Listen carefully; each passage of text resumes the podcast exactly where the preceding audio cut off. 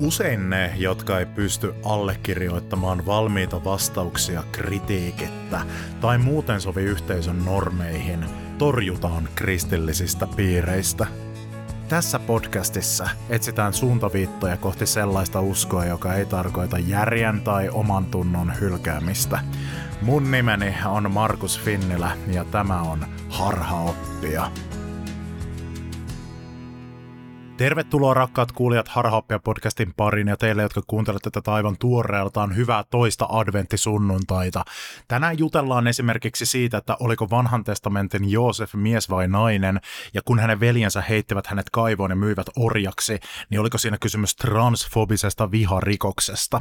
Käynnissä on Harhaoppia podcastin adventin ajan sarja, joka ei liity adventtiin eikä jouluun, ja sen takia tämän pitäisi olla sellainen, että pystyt kuuntelemaan tätä myös vaikkapa heinäkuussa ilman, että ahdi ahdistaa ja vieraana on Harhaoppia podcastin perinteinen adventin ajan kanssajuontaja ja harhaopettaja Pasi Schultz. Ja vaikka tämä nyt ei ole suora jouluaiheinen, niin me ollaan koetettu keksiä jokin semmoinen joulukytkös näihin jaksoihin kuitenkin loppuun niille erikois ekstra herkuksi, jotka kuuntelevat tätä tässä joulun alla joulukalenteri suklaata mussuttaessaan. Ja me ei olla mietitty niitä joulukytköksiä etukäteen, koska me halutaan tähän vähän semmoista rock'n'rollia ja vaaran tuntua, mutta kyllähän me viime kerrallakin keksittiin lopulta semmoinen aika hyvä. Ja mä en ole nytkään, siis mä oon onnistunut välttämään miettimästä niitä joulukytköksiä, vaikka tänään suihkussa kyllä meinasin ruveta niitä ajattelemaan, koska tässä on muutama semmoinen ilmeinen, mutta on pysynyt lujana ja kaidalla tiellä. Mm, olet aktiivisesti onnistunut niin torjumaan sen, sen ajatuksen. Kyllä. Joo. Erilaisilla defensseillä. Me siirrytään Joosefin tarinassa semmoiselle alueelle, joka on ehkä vähiten tuttu tuttu. Tai kun tämä Josefin tarina on semmoinen, mitä lapsille monesti kerrotaan. Mm. Ja lastenraamatuissa, lasten näytelmissä, pyhäkouluissa ja koulun alakouluuskonnon kirjoissa. Tämähän on semmoinen niin kuin, hehkutuksen kyllä. kohde. Niin nyt me siirrytään semmoiseen alueeseen, jossa nämä lapsille tämän adaptoijat monesti tuntee semmoisen kiusaantuneisuuden puuskan ja halun sensuroida ja ä, tiettyjä juttuja ja miettiä, että miten tätä lapsille kerrotaan. Ja poistaa tästä aika isojakin pätkiä ja sitten tanssahtelee tavalla tai toisella semmoisten niin kuin tiettyjen juonenkäänteiden ympäri, koska ne eivät ole, ne ei ole niin kuin lasten kamaa kaikilta osin. Ja tämä on varmaan ihan hyvä niin kuin kuulijankin nyt huomioida sitten siellä, kun lasten kanssa tätä kuunnellaan kuitenkin, niin voi tulla joku semmoinenkin aihe, mitä ei välttämättä sitten kaikenikäisten kanssa halua vielä käsitellä. Joo, tämä ei ole nyt se niin kuin pienten lasten kanssa perheen yhteiseen hartaushetken tämmöinen mm. kuunneltava jakso, vaan tämä on ihan tämmöistä niin kuin, aikuiset saa sitten omalla aikuisten ajalla tätä kuunnella. Mutta niin lasten raamatut muuten, niissä tapahtuu aika paljon semmoista, että asioita niin kuin, sensuroidaan tai jätetään pimentoon tai niin kuin muutetaan lapsille jotenkin helpommin mm. ymmärrettävään muotoon. Et yksi aika siisti oli toi, että Onko sulle tuttu semmoinen lastenraamatusarja kuin Ikuisia kertomuksia? On, kirjasarja. Joo. Omasta lapsuudesta on, joo. Joo.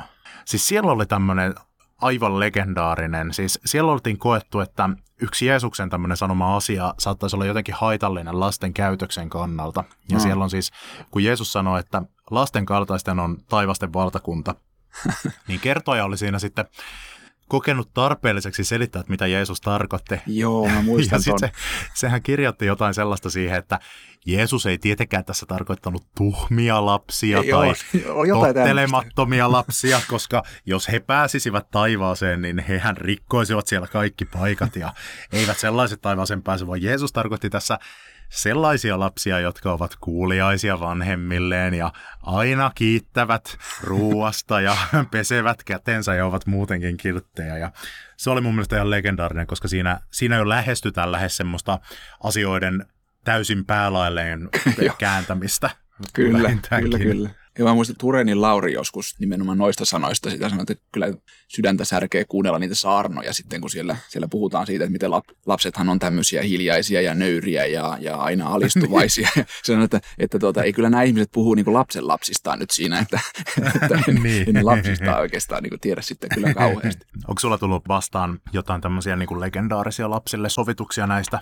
Ristihän on aina semmoinen, mikä jotenkin se sivutetaan aika nätisti, että jos ajattelee, että puolet, niin kuin vaikka Markuksen evankeliumista suurin piirtein, niin kuin on aika yksityiskohtaistakin kuvausta siitä, siitä ristiinnallisesta mm. prosessista, niin se on sillä niin sivutettu sitten. Pahat miehet sitten tuota, laittoivat Jeesuksen ristille, mutta hän mm. elää. Mulla on tullut vastaan semmoinenkin lastenraamattu, jossa Jeesus ei ikinä joutunut ristille, vaan se ihan, okay. ihan niin kuin hy- hyvissä voimissa paransi sairaita vielä edellisellä sivulla ja sitten seuraavalla aukeamalla hän sitten nousi jo kuolleesta. se, se, oli aika, se oli aika le- legendaarinen. Kyllä tämäkin, että se jäi täysin arvoitukseksi se hänen kuolemansa luonne siinä. Mutta ei se siis, on siinä hyviäkin puolia, jos ajatellaan, että, niinku, että tuota lapsi nyt vaikka jonkunlaista käsitystä Jumalasta siinä muodostaa ja se on tämmöinen niin kuin suht positiivinen, niin, niin tuota, että Jumala on semmoinen, joka aina rakastaa ja, ja auttaa, niin ehkä siinä on jotain hyvääkin. Ehdottomasti. Siis ra- raamattu, raamattu ei ole, niin kuin, se, se ei ole niin kuin lastenkirja siinä mielessä, että siellä olisi kaikki lapsille sopivaa ja tämä on ihan niin kuin, voi olla vastuullistakin toimintaa. Mutta sitten on niinku joitakin semmoisia myös tämmöisiä legendoja, mitkä niinku elää lastenraamatuissa, mutta jotka sitten ei palaudu niin kuin oikea raamattu. Ja yksi tämmöinen, mihin mä kiinnitän aina huomiota, että tämä nyt ei kyllä ole pelkästään lastenraamatuissa, vaan tämä on niin kuin ihan kaikenlaisissa adaptaatioissa ja taiteessa ja muissakin, on se, kun Mooseksen äiti mm. ö, pelastaa Mooses-vauvansa, laittaa sen kaislakoriin. Aivan kaikissa sovituksissa, aivan kaikissa lastenraamatuissa, elokuvissa, kaikissa. Tämä kohtaus menee siten, että Mooseksen äiti laittaa sen vauvan sinne koriin, ja sitten laittaa sen ajelehtimaan niiliä pitkin jonnekin vaan. Ja on mm. silleen, että no niin, heippa Mooses, en tiedä yhtään mihin meet, mutta niin kyllä sulla siellä varmaan parempi on. Ja sitten se ajelehtii se vauva ihan jonnekin. Ja siis kun raamatussaan sanotaan, että se ainakin jos mä oon nyt ymmärtänyt se oikein, että se kätki sen sinne kaislojen väliin, sinne niiliin. Ei, että se laittoi se ajelehtimaan niiliä pitkin, vaan että se vei sen, mulla tulee ainakin semmoinen mielikuva, että se laittoi sen kellumaan johonkin semmoisen niin tiheään kaislikkoon kenties, mistä se ei niin kuin justiin lähde minnekään, mutta mistä joku ehkä tajuaisi etsiä sitä vauvaa, kun näitä hebrealaisia vauvoja, ne egyptiläiset siinä metsästi. Niin tämä on semmoinen, mihin mä aina kiinnitän huomiota. Okei, okay, joo. En ole, en ole siis niin kuin itse, kun on tota lukenut. Mä jotenkin aina ajatellut sen sillä lasten, tuolla, niin kuin mitä tuolla lastenraamattu versio, että sinne se vaan nakataan, mutta toi pitääpä tuo jossain vaiheessa syventyä, että miten se siellä meni. Joo. Mietin tuossa just, että Raamattu on kuitenkin semmoinen kirja, että se sopii aika hyvin taas niin kuin teineille. Että siellä on aika paljon semmoista mm. niin kuin, niin kuin brutaalia väkivaltaa ja, ja tuota, kaikenlaista semmoista, mitä aikuisetkin sitten just kun sitä miettii, että no mitä tästä nyt sitten voisi vois tuota viisastua, niin, niin vähän vaivaantuneesti vaihtelee sivuja. Mutta teinithän mm. niin kuin elää siitä elämän raadollisuudesta. Et siinä mielessä, mm. niin kun, jos se niin nakattaisi sinne vaan sinne kaislikkoon, niin se sopisi tosi hyvin niin semmoiselle teinille niin luettavaksi tämä, tämä tarin. Oliko se muuten, korjaa jos on väärä, oliko se Sargon akkadilainen ensimmäinen tämmöinen kunkku, johon tämä, tämä tuota, vedestä nostamistarina just liitettiin, että se dumpattiin johonkin lautalle ja, ja sitten se joku, joku tuota papitar sitten löysi ja, ja kasvatti sitten siitä kuninkaa. Muistatko tämmöistä tarinaa? Mä muistan, että sellaisia tarinoita on, on monia ollut, että tämä Mooses ei ole ainoa, mutta mä en, mä en nyt tiedä, että onko, onko Sargoni vai mistä, mikä on sitten vanhin tunnettu tämmöinen. Että no voi Google, Googlehan olla. onneksi selvittää ton sitten. Kyllä. Mutta hei, jatketaan Joosefin keissiä. Mehän siis viime kerralla saatiin Joosef kaivoon ja ylös sieltä. Eli mitä me viime kerralla luettiin tuolta raamatusta, oli se, että Joosef oli isänsä lellikki poika ja hän sai sitten isältään, koska isä rakasti sitä niin paljon, niin hän sai isältään semmoisen vaatteen, joka mm. yleensä käännetään sitten värikkääksi takiksi tai pitkähihaiseksi viitaksi tai hienoksi vaatteeksi tai joksikin tämmöiseksi, mutta jota ei varsinaisesti tiedetä, että mikä se oli, koska ne hebrean sanat ketonet passim jolla siihen pukuun viitataan, ne on sellaisia, että niiden merkitystä ei vaan tiedetä. Ja tämän keissin lisäksi on yksi toinen tapaus, kun muinaisessa raamatullisessa hebreassa käytetään tätä sanaparia ja katsotaan, löydetäänkö me siihen valaistusta tänään, että voidaanko siitä päätellä jotain. No joka tapauksessa nämä veljet sitten suuttuu siitä, että heidän veljensä saa tämmöisen, se jotenkin nyppii heitä ihan sikana, että se saa tämmöisen puvun, mutta ei nypi kuitenkaan niin paljon kuin se, kun Josef sitten näkee unia siitä, että hänestä tulisi jonkinlainen kuninkaallinen hahmo yli hänen veljiensä. Niinpä nämä velipojat sitten heittää Josefin kaivoon, päättää sitten myydä Joosefin lopulta orjaksi midianilaisille tai ismaililaisille ja väittää iskä Jaakobille, että Joosef on kuollut. Hmm. Ja tätä me sitten analysoitiin ja katsottiin vähän, vähän katsottiin muinaisen Egyptin uskonnon näkökulmasta, ja, koska Egyptin Joosef siinä viedään, ja katsottiin vähän populaarikulttuurin näkökulmasta ja tämmöisistä. Ja nyt sitten jatketaan eteenpäin lasten versiossa, mistä oli jo puhetta, niin kuin esimerkiksi minun kirjoittama menestysnäytelmä Ihmeellinen unimies, joka esitettiin helluntaiseurakuntien juhannuskonferenssissa joskus 2010-luvun alussa lastenteltassa. Niin siinä tämä tarina jatkuu siten, että Joosef viedään orjaksi tämmöiselle miehelle kuin Potifar, joka ostaa hänet. Hän on egyptiläinen ylhäinen rikas mies, jolla on paljon palveluväkeä ja hän sitten tykkää Joosefista tosi paljon. Ja sen jälkeen sitten tämä Potifarin vaimo iskee silmänsä Joosefiin. Ja suuttuu sitten siitä, että Joosef on kunniallinen heppu. Hän ei lähde mukaan tämmöiseen isännä, isäntänsä vaimon kanssa mihinkään niinku suhteeseen hänen kanssaan, joten Potifarin vaimo sitten suuttuu niin paljon, että väittää Joosefin jotenkin käyneen hänen kimppuunsa. Ja sitten Potifar on tästä vihainen ja kokee Joosefin pettäneen hänet ja heittää hänet sitten tyrmään. Ja suunnilleen näinhän se menee raamatussakin. Mm. Mutta niin kuin, mi, mitä mä muistan, ö, minkä kanssa mä muistan niin kuin kamppailleeni siinä, että miten mä nyt tämän kirjoitan lapsille sopivasti, koska tämä on mm. niin kuin olennainen käännekohta on se, kun Potifarin vaimo, Joosefin omistajan, kun Joosef on orjana, niin tämä omistajan puoliso tulee lähentelemään Joosefia ja hän siis haluaa, että he harrastaisi seksiä. Ja Joosef mm. sitten haluaa kieltäytyä tästä, minkä takia sitten Potifarin vaimo syyttää Joosefia siitä, että tämä olisi yrittänyt jotenkin lähennellä tai raiskata hänet. Niin tätä mä muistan, että miten mä kirjoitan tämän lapsille sopivasti.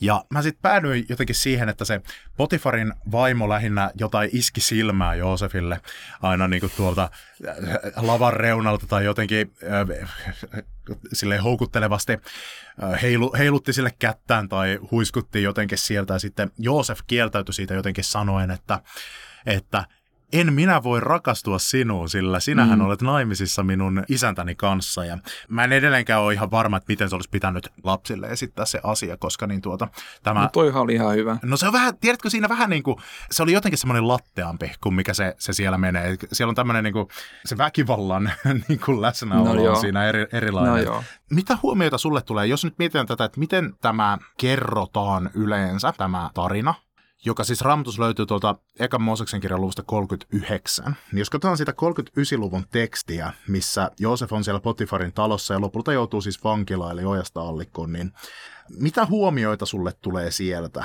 Jos mietitään tätä, että mitä siitä monesti jätetään kertomatta tai mitä muuten ehkä sieltä ei moni ehkä huomaa tai hoksaa, että mitä siellä tapahtuu, niin nouseeko sulla sieltä mieleen tai teetkö jotain huomiota sieltä 39-luvusta tästä että mitä siellä tapahtuu. No tietenkin toi siitä tarinasta yleisesti ottaen, niin tuommoisia vastaavanlaisia kertomuksia tietenkin löytyy ympäröivistä kulttuureista, että siis tämmöistä tavallaan kiellettyä seksuaalisuutta, koska se on, seksuaalisuus on niin kuin hyvin, hyvin keskeinen asia kaikissa yhteiskuntajärjestelmissä, että varsinkin nyt niin kuin aikana ennen ehkäisyä, niin se on ollut vielä isompi juttu, koska siihen liittyy sitten kaikki niin kuin elatusvelvollisuudet ja muut, mutta toki se on edelleenkin on tosi tärkeä juttu ihmisille ja ihmisyhteisöille, että, että sitä on aina säädelty ja, ja tota, edelleenkin, vaikka me kielletään niin kuin hyvin, hyvin sillä siinä mielessä niin kuin seksuaalisen vapautumisen jälkeisessä niin kuin yhteiskunnassa, niin kyllä meillä silti on aika paljonkin lainsäädäntöä, joka säätelee sitä, että, että kuka saa harrastaa seksiä kenenkin kanssa. Niin tämmöinen itse asiassa aika samanlainen tarina löytyy vaikkapa Egyptistä, sieltä tämmöinen kuin Anubis ja Bata, tämmöinen veljeskaksikko, vaikka he ovat saaneet nimensä Jumalilta, mutta on kuitenkin niin kuin ihan, ihan ihmisiä ilmeisesti tässä kertomuksessa. Niin, niin siinä on tämmöinen niin kuin toinen on tavallaan vanhempi veli ja sitten hänellä on vaimo, sitten hänellä on nuorempi veli, joka sitten niin kuin asuu heillä punkkaa siellä sitten ja, ja tuota, he ovat sitten pellolla töissä ja nuorempi veli sitten lähetetään kotoa hakemaan jotain rompetta ja vanhemman veljen vaimo sitten on iskenyt silmänsä tähän nuorempaan veljeen ja ehdottaa sille ja sitten se ei suostu ja, ja tuota, lähtee karkuun ja sitten alkaa huutaa siellä, että minut yritettiin väkisin maata. Ja tämmöinen samanlainen sitten tulee se tuomio sieltä isänältä. Ja, mutta niin se, että tämä tarinana on tavallaan jotenkin tämmöinen arkkityyppinen, että niin kuin, tässä ollaan jotenkin semmoisen niin ihmisyyden keskeisten kysymysten äärellä. Se nyt ekana siinä pistää silmään. Ja toinen, mitä tuossa niin kuin ehkä voisi niin kuin nostaa kans, mikä nyt, ennen kuin mennään tuo, tuohon itse tekstiin, niin, niin on se, että tota, reseptiohistoriaahan, jos, jos katsotaan, eli sitä, että miten tätä tekstiä on sitten myöhemmin käytetty ja tulkittu, niin toi Koranistahan löytyy tällainen kuin Joosefin suura, jossa käydään läpi tämä Joosefin tarina, niin siellä on mielenkiintoisesti tämä jotenkin niin kuin, ehkä va- valkopesty tämä niin kuin Potifar-hahmo siinä, eli se, se kun, kun hän sitten epäilee Joosefia tästä väärinteosta, niin saakin joltain neuvonantajalta sitten vinkin, että, että no pitäisikö meidän kuitenkin nyt katsoa sitä vaatetta, että, että onko sitä, mistä päin se on revennyt ja millä tavalla se on revennyt, että, että onko se nyt oikeasti niin kuin karkuun vai, vai tuota, onko se niin kuin hyökännyt kimppuun ja millaisissa olosuhteissa. Eli siitä tulee tämmöinen niin kuin CSI-keissi tuota, siinä yhtäkkiä rakentuu. Ja, ja tota, sitten se niin selviää, että, että ei, se, ei se nainen sitten niin kuin puhukaan totta ja, ja tota, Joosef sitten, hänen maineensa puhdistetaan siinä tarinassa. Okei, mielenkiintoista. Mä en tainnutkaan tuossa mun kertauksessa siis mainita, että lopuksi tämä Potifarin vaimo repäisee Joosefilta vaatteen pois mm. päältä. Siinä kohtaa, kun Potifarin vaimo vielä yrittää vietellä Joosefia ja Joosef sitten lähtee karkuun, niin tuota, sitten tätä vaatetta käytetään todistusaineistona siinä, siinä, että hän näyttää miehelleen sitä, että kato, tämä jäi häneltä. Mä oon kyllä aina ihmetellyt, että mikä todistusaineisto se on siitä, että se on yrittänyt siis äh, vietellä sitä, että silloin niin kuin hallussaan revennyt vaate Joosefilta, että onko se sitten jotain kamppailun merkkejä, mutta toi niin kuin Koranin tapahtumaketju on aika uskottava, että siitä, sitä niin sit mietittäisiin hetken, että mitä tässä nyt on käynyt. Mitä sitä, siis miksi Joosef joutuu, joutuuko Joosef vankilaan sitten Koranissa? Miten se, siis- se menee se tilanne sitten siitä, että jos niin kuin tullaan siihen tulokseen, että no ei tämä ei tää todista yhtään mitään, niin miten se sitten niin kuin etenee se juttu? Siis tota mä en oikeasti muista nyt, että pitää, pitää tuota, tuokin ihmisten googlata tai sitten käydä kirjastosta lainaamassa Korania ja etsiä sieltä Joosefin suura. Ehkä tuosta vaatteesta, jos tartutaan siihen vaatteeseen vähän, että tota, sä tuossa sanoitkin, että, että siinä on tuommoinen harvinaisempi sanayhdistelmä, se ketonet passiim. Se, se harvinaisuushan liittyy ennen kaikkea siihen jälkimmäiseen sanaan, siihen, siihen passiim-sanaan. Että se, se tota, ketonet-sana on niinku yleisempi tämmöinen vaatetta tarkoittava sana, ja, ja se muistaakseni, just tässä koitan sitä katsoa, niin muistaakseni toi on myöskin ekassa Mooseksen kirjassa siellä syntilankemuskertomuksessa, kun se sitten pukee niille vaat vaatteet. Ja tämä on siis nimenomaan se, se Joosefin vaate, joka, jonka hänen isä antaa siellä aiemmin hänelle, ei niin nyt ei, tämä, jonka ei. Potifarin vaimo repii Joo, hyvä, hyvä pointti. Eli toi nyt on, on eri vaatteet kyseessä. Mutta aika kiinnostavaa, että Joosefia riisutaan mon, tosi monta kertaa tässä tarinassa. Tämä ei ole viimeinen kerta, kun Joosef riisu, riisutaan tässä totta. tarinassa tai siltä vaihdetaan, vaihdetaan vaatteet. Se on totta. Ei ole kyllä varmasti niin kuin sattumaa, että, että se on siinä. Mitä sä ajattelet, että mistä se johtuu? Minkä takia sen niin koko ajan siellä nakuilee? No mulla tulee mieleen nyt muutamiakin juttuja. Mm. Että ens, no jos lähdetään ihan raamatun alusta, jos nyt ajatellaan tällä, että raamatussa tämmöiset teemat rakentuu niin kuin pikkuhiljaa sieltä, niin jos nyt kuvitellaan sellaista lukijaa, joka on ihan ihan hullun tarkka semmoinen savant-lukija, joka lähtee lukemaan raamattua ei ole ikinä ennen lukenut, niin hän tietenkin huomaa, että no paratiisissa mm. eka ollaan niin kuin siellä nakuna ja sitten ihmiset koittaa tehdä itselleen vaatteet siellä peittääkseen jotenkin häpeäänsä. Tämä nyt mulla tulee mieleen tästä, että voisiko tämä liittyä tähän, ja tämähän siis tapahtuu samassa kirjassa. Eli jos ajateltaisiin, että tämä Eka Mooseksen kirja on tämmöinen joku kokonaisuus, että sen ensimmäisessä tarinassa tyypit jotenkin niin kuin koittaa peittää omaa häpeäänsä pukemalla vaatteita ylleen, tekemällä niitä lehdistä. Tässä nyt jotenkin tämän kirjan viimeisessä tarinassa, Joosefin tarinassa, revitään joltakin tyypiltä mm. vaatteita päältä tämmöisissä niin kuin tilanteissa, kun sitä koitetaan jotenkin häpäistä tavalla tai toisella, niin voisiko tässä olla jotain, jotain tämmöistä runollista yhteyttä. Toinen, mikä mulla tulee mieleen, on, että mitä mä en ole niin kuin ennen, ennen tajunnut, ennen kuin me käytiin tätä keskustelua valmistavia keskusteluja, ei nauhoitettu, että että miten tässä voi niin kuin nähdä kautta tämän koko tarinan semmoista niin kuin seksuaalisen väkivallan ulottuvuutta. Mm. Et, no tässä niin kuin luonnostaan, täm, jos ei niin kuin tässä kohtaa tätä tarinaa tajua, että on kysymys seksuaalisesta väkivallasta, mm. niin sitten ei niin kuin ole kauhean hyvä sisälukutaito, koska tässä on ihan selkeästi kysymys siitä, kun tämä niin kuin repii Josefilta vaatteet ja haluaa väkisin maata mm. hänet. Mutta sitten jo siellä niin kuin aiemmin, kun veljet tai, tai velipuolet mm. käy porukalla Joosefin kimppuun mm. ja repii sieltä vaatteet mm. yltä, kuinka paljon siinä pitäisi nähdä tämmöistä niin kuin seksuaalisen väkivallan ulottuvuutta. Mm. Vihjataanko meille siinä, että tapahtuuko siinä jotain enemmänkin ja jotain pahempaakin kuin niin. vaan se, että ne repii sieltä vaatteet ja heittää sen kaivoon, että et, et, niin kuin kuinka paljon siinä siinä niin kuin nämä, nämä veljet tekee väkivaltaa hänelle. Et kuvataanko siinä jonkinlaista raiskausta mm. tai onko, onko tämä ylitulkintaa? Joo, ainakin jos niin kuin tavallaan ajatellaan, että, että siis just tuota ekan Mooseksen kirjan konteksti, että siellä on ihan, ihan älyttömän paljon Et siis, siis, se on niin kuin samanaikaisesti todella niin kuin taitavasti kirjoitettu ja, ja niin kuin hieno, siis upea teoshan Eka Mooseksen kirja on. Mutta sitten kun sitä katsoo sitä, niin kuin, millaisia teemoja siellä on, ja ehkä minkä takia myöskin se ihmisiin vetoaa, niin on se, että siellä on sitä seksiä ja väkivaltaa, varsinkin sitä seksiä niin kuin tosi, tosi paljon. Ja siellä käsitellään niin kuin erilaisia tämmöisiä niin kuin seksuaalisen väärinkäytön niin kuin muotoja. Et siellä on, on tota, mm. no, no toi tietenkin vaikka nyt Noan, Noan perheestä, kun Noa riisuutui siellä alasti ja sitten hänen poikansa menee katsomaan hänen, hänen tuota, tai paljastamaan hänen alastomuutensa ja näkemisen, niin tämähän on, on tuota, tämmöinen kielikuva tai niin kuin ilmaus, jota käytetään niin kuin siitä niin kuin seksuaalisesta väkivallasta. Ja se, että kohdistuuko mm. se tässä, tässä nyt niin kuin Noaan suoraan vai sitten hänen vaimonsa, niin, niin se on varmaan semmoinen niin kuin mm. kaksi mahdollista tulkintaa, mutta, mutta tähän se niin kuin viittaa siellä. Mm. Ja luultavasti sen takia se Haamin, Haamin niin kuin poika, Haamon siis se, se nuorin poika, joka, joka tämän tekee, niin sen takia varmasti hänen poikansa myöskin sitten kirotaan. Eli ei, ei, ei niin kuin häntä itseään, mm. vaan, vaan tämä jälkeläinen sitten, joka siitä syntyy.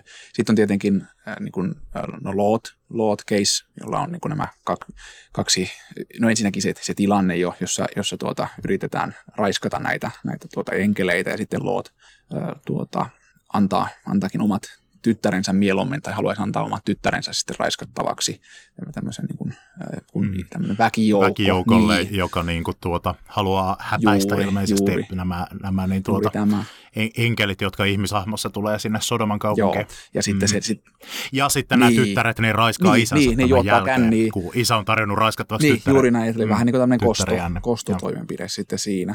Sitten tietenkin tulee, tulee tuota, mm. ä, Abraham, joka ei ole ollenkaan niin puhtoinen kuin mitä, mitä mielellään hänestä halutaan, halutaan nähdä. Puhuttiinkin jo viimeksi tästä, tästä Hagar-keissistä. Mm. Hagarin nimihän tarkoittaa muukalaista, mm. ja hän on egyptiläinen, ja, ja mm. tuota, tämä niin kuin muukalaisten hyväksikäyttö, joka tuota, siihen, siinä tarinassa sitten esiintyy, eli Saara mm. antaa sitten tämän, tämän tuota, muukalaisen, siis orjattarensa äh, miehelleen jotta he sitten, siitä syntyisi mm. sitten jälkeläinen. Ja... Siinä ei kauheasti semmoisesta ny- nykymuotoisesta suostumuksesta ei. tai oikein minkään muotoisesta voida, voida puhua ei. siinä, siinä tapauksessa. Ei. Ja, ja se, niin. sitä niin kuin korostaa vielä siinä tarinassa, vaikka sitten ei niin kuin suoraan alleviivata, että tässä tapahtui hirveän paha asia nyt, vaan se tulee niin kuin tarinan kautta siinä, mutta niin kuin, mm. sitä korostaa se, että Jumala on kutsunut Abrahamin ja Saaran, että teille syntyy lapsi, jonka kautta kaikki niin. kansat löytää siunauksen niin. tai saa, saa niin kuin Jumalan siunauksen. Ja sitten eka juttu, mitä niin. ne tekee, tai melkein eka, on se, että ne ottaa läheisimmän toiseen kansaan kuuluva ihmisen, joka heillä on orjansa, ja sitten käyttää seksuaalisesti mm, sitä hyväksi. Kyllä. Niin se on aika karu keissi. Sitten Abraham, niin tätä omaa vaimoaan Saaraa, se antaa niin kuin eri miehille, kyllä, että, tai niin kuin käske, että käy nyt niin, pelastaako se oman nahkansa, että käy, käy vähän sängyssä kyllä. ton, ton tota niin, niin miehen kanssa ja tä, tälleen. Tosi härläiset. Ja sitten se jatkuu vielä. Mistä tämä johtuu? Mitä tämä niinku kertoo? Niin vielä tietenkin ja- Jaakobin, Jaakobin vaimot, josta viimeksi jo vähän mainittiinkin, jotka niin kuin sitten, sitten siellä tuota, antavat omia orjattariaan niin kuin tämmöiseen valtapeliin sitten seksuaalisesti hyväksi käytettäviksi.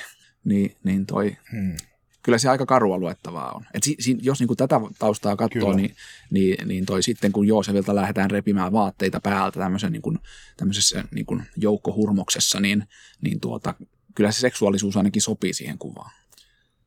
Hmm.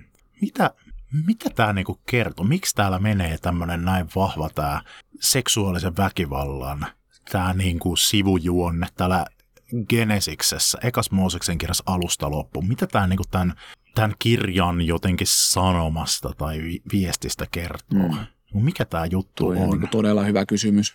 Ja, ja tota, mä tiedä, voiko siitä niin jotain, ainakin, ainakin se nyt voidaan päätellä sitten siitä, että, että se nyt selvästi kertoo jotain. Siis että, että se, on, se on tosi keskeinen osa tämän kirjan niin kuin sitä sanomaa. Ja jos me halutaan tämän sanoma ymmärtää, niin mm. meidän täytyy ottaa tämä niin kuin elementti, tämä seksuaalisuusulottuvuus nyt kyllä huomioon. Että yksi, mm. yksi semmoinen tietenkin tulkinta, mitä monesti tähän tarjotaan, on se, että kun siellä ihan ekas Mooseksen kirjan siellä alkupuolella puhutaan tästä vaimon siemenestä, eli kun Adam ja Eeva langenneet, langenneet sitten syntiin, niin Jumala antaa lupauksen, että tulee vaimon siemen, joka, joka tuota sitten polkee rikki käärmeen pään. Ja sitten tämä niin kuin kristillinen tulkinta on, että, että tässä tavallaan jotenkin Jumalan suunnitelma on se, että, että tämän niin kuin seksuaalisuuden kautta jollain tavalla, tai sen puhtaan seksuaalietiikan kautta, niin, niin tuota pelastus tulee maailmaan. Ja, ja tota, sitten taas, taas niin kuin tämmöinen ihmiskunnan pahuus tai tämmöinen kosminen pahuus, paholainen, mikä, on, mikä sitten niin kuin onkaan tässä taustalla, niin, niin tuo koko ajan ajaa siihen toiseen suuntaan. En tiedä, tuommoinen nyt ainakin tuli, tuli ekana mieleen, mutta olisiko sulla mm. tuohon heittää jotain hyvää ajatusta? No jos vaimon siemen, joka niin kuin Je- Messias ennustuksena nyt kristiuskos otetaan, niin jos se viedään, kelataan sitä sitten sinne Jeesuksen elämään ja, ja erityisesti Jeesuksen kuolemaan ja katsotaan, että mitä siellä tapahtuu, niin sehän on tietenkin puhutteleva, että miten, miten niin kuin iso jutun evankeliumit tekee Jeesuksen riisumisesta mm. sitten, e-, että kun Je- Jeesuksen kärsimys historiassa ja kuolemassa, niin häntäkin koko ajan riisutaan uudestaan ja uudestaan ja häpäistää ja mitä me niin kuin tiedetään ristiinnaulitsemisesta, niin sitä, että siinä oli semmoisia niin seksuaalisen väkivallan ulottuvuuksia, mm. mikä meiltä menee helposti ohi, mutta niin kuin, siihen saattoi niin kuin liittyä ihan monenkin moista ja brutaalia uhrin seksuaalista häpäisemistä ja hyväksikäyttöä ja pahoinpitelyä. Mm. Ja, ja niin kuin jotenkin se, että, että niin kuin se on jotain semmoista, minkä Jeesus koki ja minkä Jeesus tavallaan, minkä Jeesus joutui jotenkin kärsimään. Mm. Ja se niin kuin ainakin nyt niin kuin jotenkin, kun aina puhutaan siitä, että jotenkin Jeesus kantaa koko maailman synnit, mm. niin kuin, että mitä se on niin kuin konkreettisesti, mm. mitä se on niin kuin kourin tuntuvasti, niin se on, se on niin kuin esimerkiksi tota. Ja sitten mua jotenkin puhuttelee se, että, että kun maailman historia on monesti ollut sitä, että näiltä mm. uhreilta, kun niin kuin valtaapitäjät hyväksi käyttää uhreja ja myös vie niiltä niin. äänen, että niin kuin hiljennetään. Niin raamattu antaa sitten äänen näille uhreille. Kyllä. Ja lopullisesti Jeesuksessa, että sitten kun Jeesuksen ylösnousemuksen kuvauksissa kerrotaan, kerrotaan siitä, miten hän avoimesti esittelee niitä haavojaan, mm. joissa niin kuin hänen kehonsa on penetroiduttu nauloilla, mikä ymmärrettiin tämmöisenä, niin kuin, ainakin siinä oli tämmöisiä mm. sävyjä siitä niin kuin miehen, miehen seksuaalisen mm. niin kuin, arvon loukkaamisesta, niin että hän, hän ei sitten hiljennekään, niin. vaan hän näyttää, näyttää niitä haavoja ja ne tavallaan niiden merkitys kääntyy siitä hänen häpäisemisestä niin kuin voiton merkiksi ja niiden häpeäksi, jotka on tätä mm. tehnyt hänelle. No mä en olisi tätä niin kuin voinut hoksata, jos en mä en olisi lukenut etenkin naisten tekemään teologiaa mm. ja raamatun tulkintaa, joka, jotka on niin kuin joutunut vaikka tästä itse, mm. itse kärsimään. Tämä on mennyt multa aina aivan ohi, mutta nyt kun joku on sanonut tämän mm. mulle, mä näen sen siellä ihan selvästi. Mm. Toi on tosi hyvä ja, ja just mietin, että toi hän on jo ihan siinä, jos ajatellaan vaikka Matteuksen evankeliumi alkua, kun siinä heitetään Jeesuksen sukuluettelo, niin kun mä tuossa aiemmin sanoin, että onko tässä nyt jotain semmoista niin kuin puhtaan, puhtaan eh, siemenen varjelemisteologiaa, ja voi olla, että siinä ehkä eka Mooseksen kirjoittajalla jotain tämmöistä on ollut, mutta sitten miten Uusi testamentti tätä tulkitsee, niin siinähän otetaan se just noin päiv- ikään kuin päälailleen käännetään se, mitä, mitä sä niin tuossa just sanoit. Eli, eli tässähän Jeesuksen sukuluettelossa nostetaan esiin niin kuin muutama nainen, ja tota, ne, on, ne on kaikki, siis mm. jos, jos tota, haluaa kuuntelija käydä sitten niitä itse perehtymässä niihin enemmän, mutta toi, siis ne on kaikki niin kuin hirveän epäilyttäviä tarinoita. Ja, ja jo, jollain tavalla niin kuin semmoisia vajennettuja ääniä ja, ja tota, jotenkin niin kuin vääränlaisia ihmisiä. Ja, ja nämä sitten niin kuin nostetaan esiin tähän niin kuin Jumalan pojan sukuluetteloon.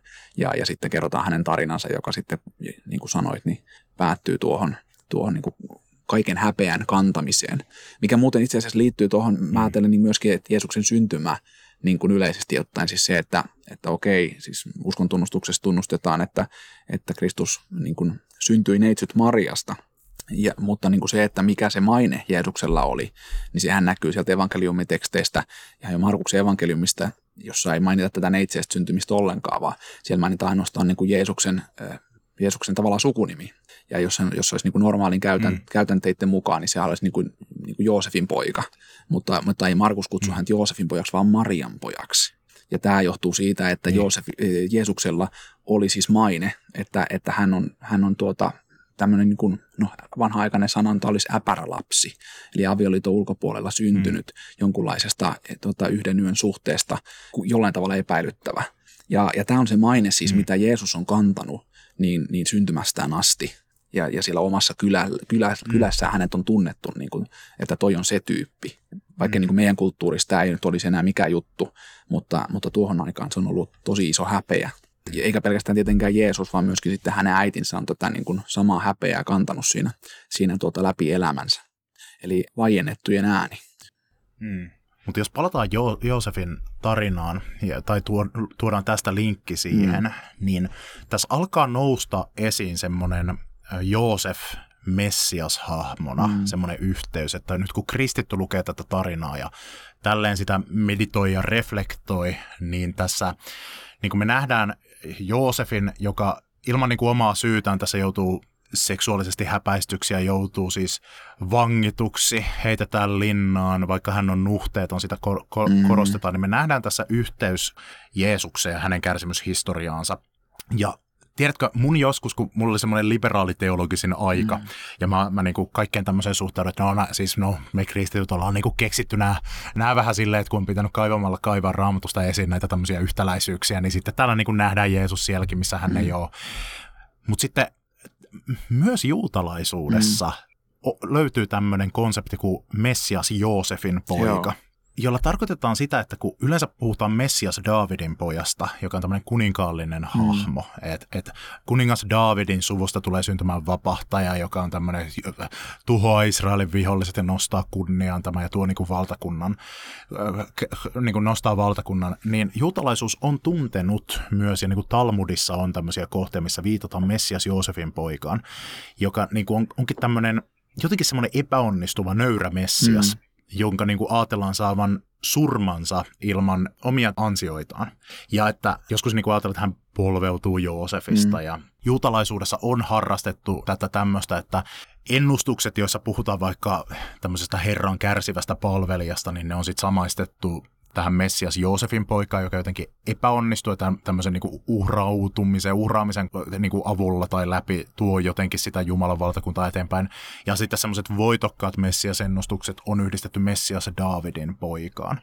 Ja tämä, paitsi että tämä Joosefin tarina, jo, niin sitä ammennetaan myös profeettakirjoista, jossa sitten raamatun profetioissa, kun Joosefistahan tulee sitten yksi Israelin kansan tämmöisistä kantaisista, mm josta polveutuu kaksi Israelin heimoa, Manasse ja Efraim, niin Joosefin nimestä tulee tämmöinen myös lopun ajallisissa ennustuksissa nouseva tämmöinen, tämmöinen niin kuin hahmo, että Jumala, niin kuin, siellä puhutaan siitä, kuinka Joosef, Joosefin heimot tulee, tulee takaisin ja saa niin kuin kunnian, että sieltä niin kuin löytyy tämä tämmöinen ajatus. Niin musta on mielenkiintoista, että sitten kristinuskon näkökulmassa nämä niin kuin Messias Joosefin poika ja Messias Daavidin poika onkin sitten sama tyyppi. Mm.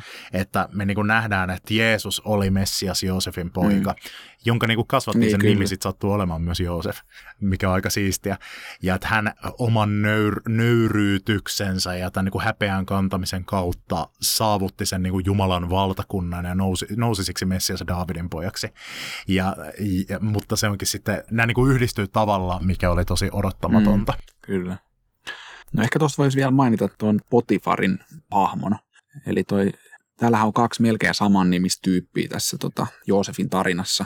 Ensimmäinen on tämä Potifar, jonka, jonka vaimo sitten niin tuota, vi, yrittää vietellä Joosefia. Ja sitten tuossa myöhemmin tulee semmoinen tyyppi kuin Potiferaa. Ja tota, siinä on niin kuin yksi, yhden kirjaimen ero sitten näiden kahden nimen välillä. Ja, ja tota, tämän Potiferaan, se on, se on Oonin, eli, eli Heliopoliksen tuota, kaupungin pappi. Ja sitten siellä äh, kerrotaan siitä, miten hän antaa sitten oman tyttärensä tälle Joosefille vaimoksi, ja tyttären nimi on sitten Asenat. Ja tota, tämä on niinku ehkä semmoinen, tämä on mä ajattelin, että tämä on niinku tietoinen ratkaisu, että siinä nyt niinku leikitellään tällä, että, että tämä on niinku sama tyyppi. Itse asiassa jossakin niinku midrasheissa tai, tai tarkumeissa, en nyt muista, että missä, missä niistä, mutta oli, on niin kuin tavallaan yhdistetty nämä kaksi hahmoa ja niistä puhutaan niin kuin yhtenä ja saman. Kerrotko, mitä on midrashit ja tarkumit? No joo, eli ne on tämmöisiä, niin kuin, tämmöisiä niin kuin laajennuksia tästä, semmoista niin kuin selitysperinnettä, laajennettuja käännöksiä. Vanhaa juutalaista raamattu fanfikkia. No joo, ju, juuri tätä siellä tosiaan niin kuin nämä Potifar ja Potifera hahmo niin kuin yhdistyy. Että tässä selkeästi niin kuin tämä seksuaalisuusteema niin kuin jatkuu, että kun Joosef kieltäytyy tämän Potifarin vaimosta, niin sit, sitten hän saa Potiferaan tyttären ja tavallaan tämmöisen niin kuin kunniallisen niin kuin, tuota, avioliiton sitten lopuksi. Tämä varmaankin mm. on sellainen teema, mikä, mikä saattaa jäädä huomaamat siellä. Mutta tota, tässä on tosiaan ennen kuin, ennen kuin tähän niin kuin Potifar-keissiin pääsee, niin, niin on tämmöinen tosi vähän niin kuin outo, sen häiritsevä niin kuin, niin kuin poikkeama tässä tarinassa. Eli kun tuntuu, Kyllä. että tämä niin kuin Joosef-kertomus lähtee hyvin käyntiin ja okei, nyt se heitetään sinne, sinne tuota kaivoon ja sitten se lähtee Egyptiin, niin sitten se katkaistaa yhtäkkiä se kokonaan se tarina. Ja siinä tuleekin väliin tämmöinen tarina, Ihan eri aivan, tarina. aivan eri tarina. Ja, ja tota, se kertoo niin kuin Joosefin isoveljestä, eli Juudasta.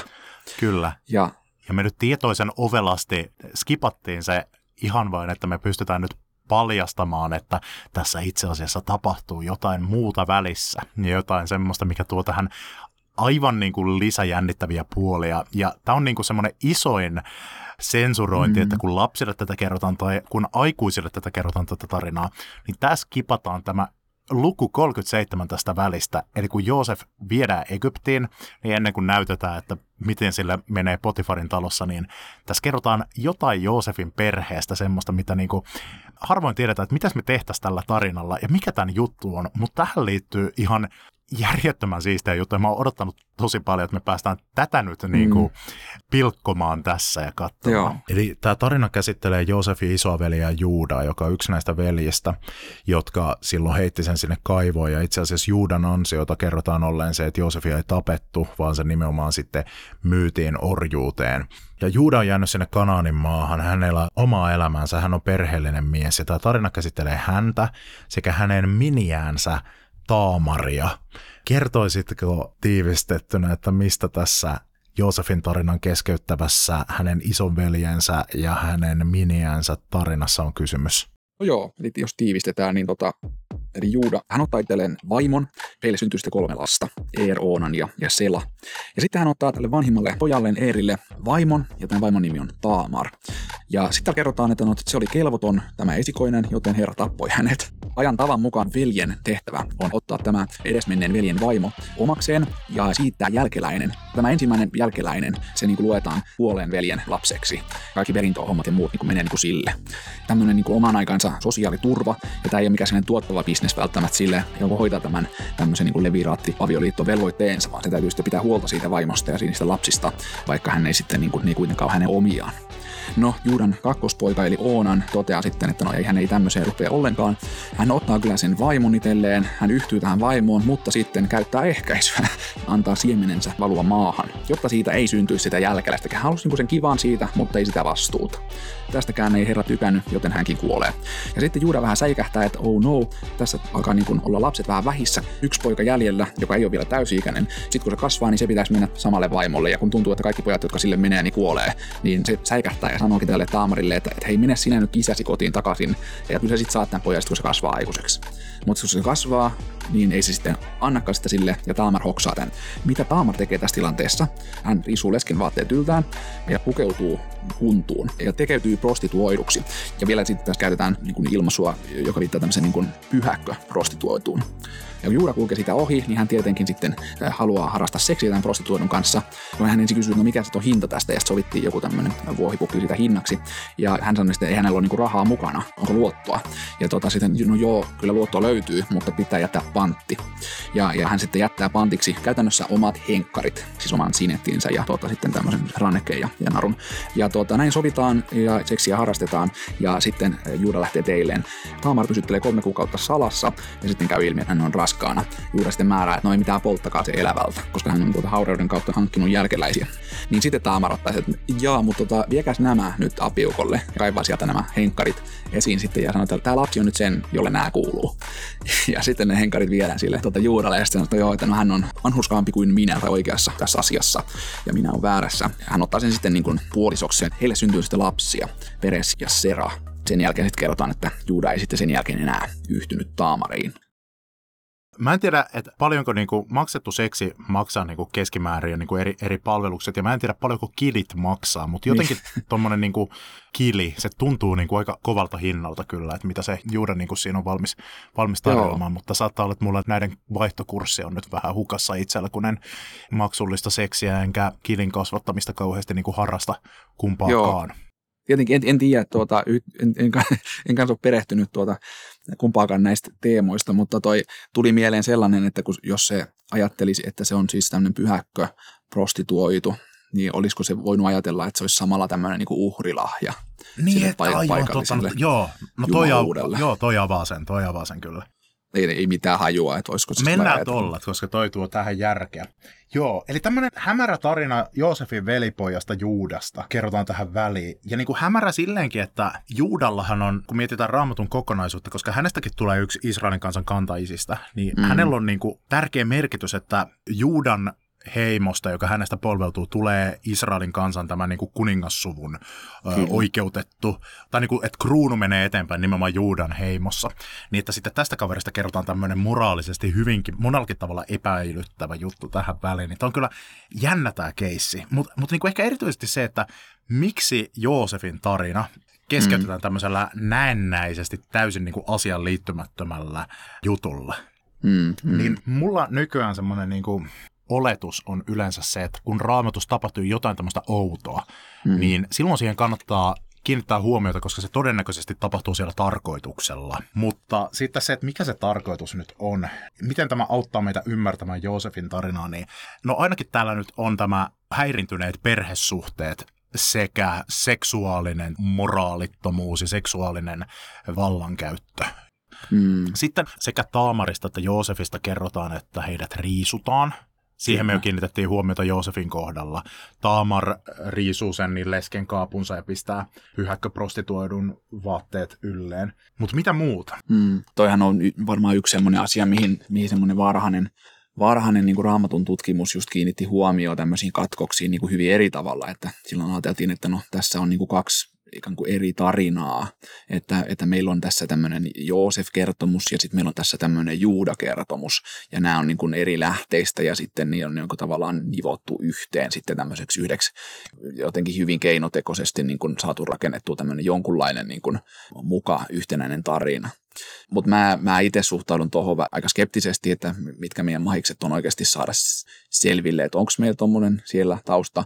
Ja plus sitten, että, että nyky, nykyään tutkimus kuitenkin enemmän, enemmän sitten keskittyy siihen redaktioon, eli siihen, että miten se, miten se kirjoittaja sitten niitä lähteitään käyttää ja, ja miksi se niin niitä on sinne laittanut. Koska niin kuin sanoit, niin, niin tuota, yleensä nämä omituisuudet niin on, on tietoisia valintoja ja, ja ne on niinku semmoisia, ei aina varmaankaan, mutta yleensä ne on. Kyllä ja mun mielestä tuossa, niinku, mä niinku ajattelen, että tuossa on kaksi erillistä tasoa, että siellä ihan hyvinkin voi olla tätä, että se on koottu monesta niin. eri lähteestä, mutta sitten siellä on vielä se taso, että ne tyypit tai se tyyppi, joka on sitten koonnut tämän Genesiksen viimeisen kokonaisuuden, niin. Niin. tai niin kuin pääpiirteissään kasannut nämä yhteen, niin hän on tehnyt tietoista valintaa, että mitä hän on sisällyttänyt tänne mukaan, ja hänellä saattaa olla semmoinen retorinen tai kirjallinen tavoite, mikä niin kuin syntyy nimenomaan näistä näiden kummankin sisällyttämisestä tänne, mikä on nyt mun mielestä se kiinnostavi, jos sitä niin kuin tämän sanomaa yritetään etsiä, niin, niin että mihin kiinnittää huomiota. Kyllä. Mutta joo, siis jos me ajattelee tota, niin kuin Taamarin tarinaa, tai Juudan tarinaa, kumpi se niin kuin on, että onko se Juudan, kertomus Juudasta vai, vai onko se kertomus Taamarista, niin se, on, se vaikuttaa tietysti aika olennaisesti siihen, että miten me tulkitaan tuolta hmm. kertomusta. Mutta jos sitä lähtee niin kuin vertaamaan näihin ympäröiviin kertomuksiin, eli tavallaan tähän Joosef-kertomukseen, mihin se nyt niin kuin kuuluu, se sisältyy siihen, hmm. niin kyllä mä sanoisin, että, että se Taamar rinnastuu tässä enemmän Joosefiin kuin nyt se Juuda ja mitä Juuda tekee, mm. tekee ja toimii. Ja, mm. ja noin mitä sä just nostit esiin, eli se, että siellä on tota, se, joka riisutaan ja riisuutuu, niin on se, se Joosef tai Taamar, se niin kuin, seksuaalisen niin kuin hyväksikäytön kohde, koska sitähän tuossa mm. oli just niiden niin, poikien, poikien kohdalla, niin se, kyllä, se on niin. Joosef. Eka on tarina, jossa Joosefin veljet riisuu sitä, niin. heittää sen kaivoon, kenties tapahtuu jotain muuta. Sitten tarina, jossa Taamaria Joosefin veljen lapset mm. seksuaalisesti hyväksikäyttää, Kyllä. tai ainakin yksi näistä veljistä seksuaalisesti hyväksikäyttää. Sen jälkeen on tarina taas Joosefista, jossa häntä seksuaalisesti hyväksikäytetään siellä Potifarin kotona. Mm. Mutta sitten jos niinku alkaa katsoa tätä sillä niinku la- vähän kauempaa, sillä että, että kun ottaa vähän etäisyyttä näihin niin kuin Joosefin ja, ja Taamarin tarinoihin ja, ja tuota, pistää ne vähän, vähän kauemmas niin kuin seinälle ja, ja sitten tuota, vähän silistelee silmiään, niin kuin, niin kuin hyvät eksegeetit tekee teologiaa, niin tuossa on ainakin semmoinen, että, että kuin tuossa on kolme, kolme kummassakin on niin kuin kolme kohtaamista näiden niin kuin veljesten ja, ja sitten tämän niin kuin Taamarin tai Joosefin välillä.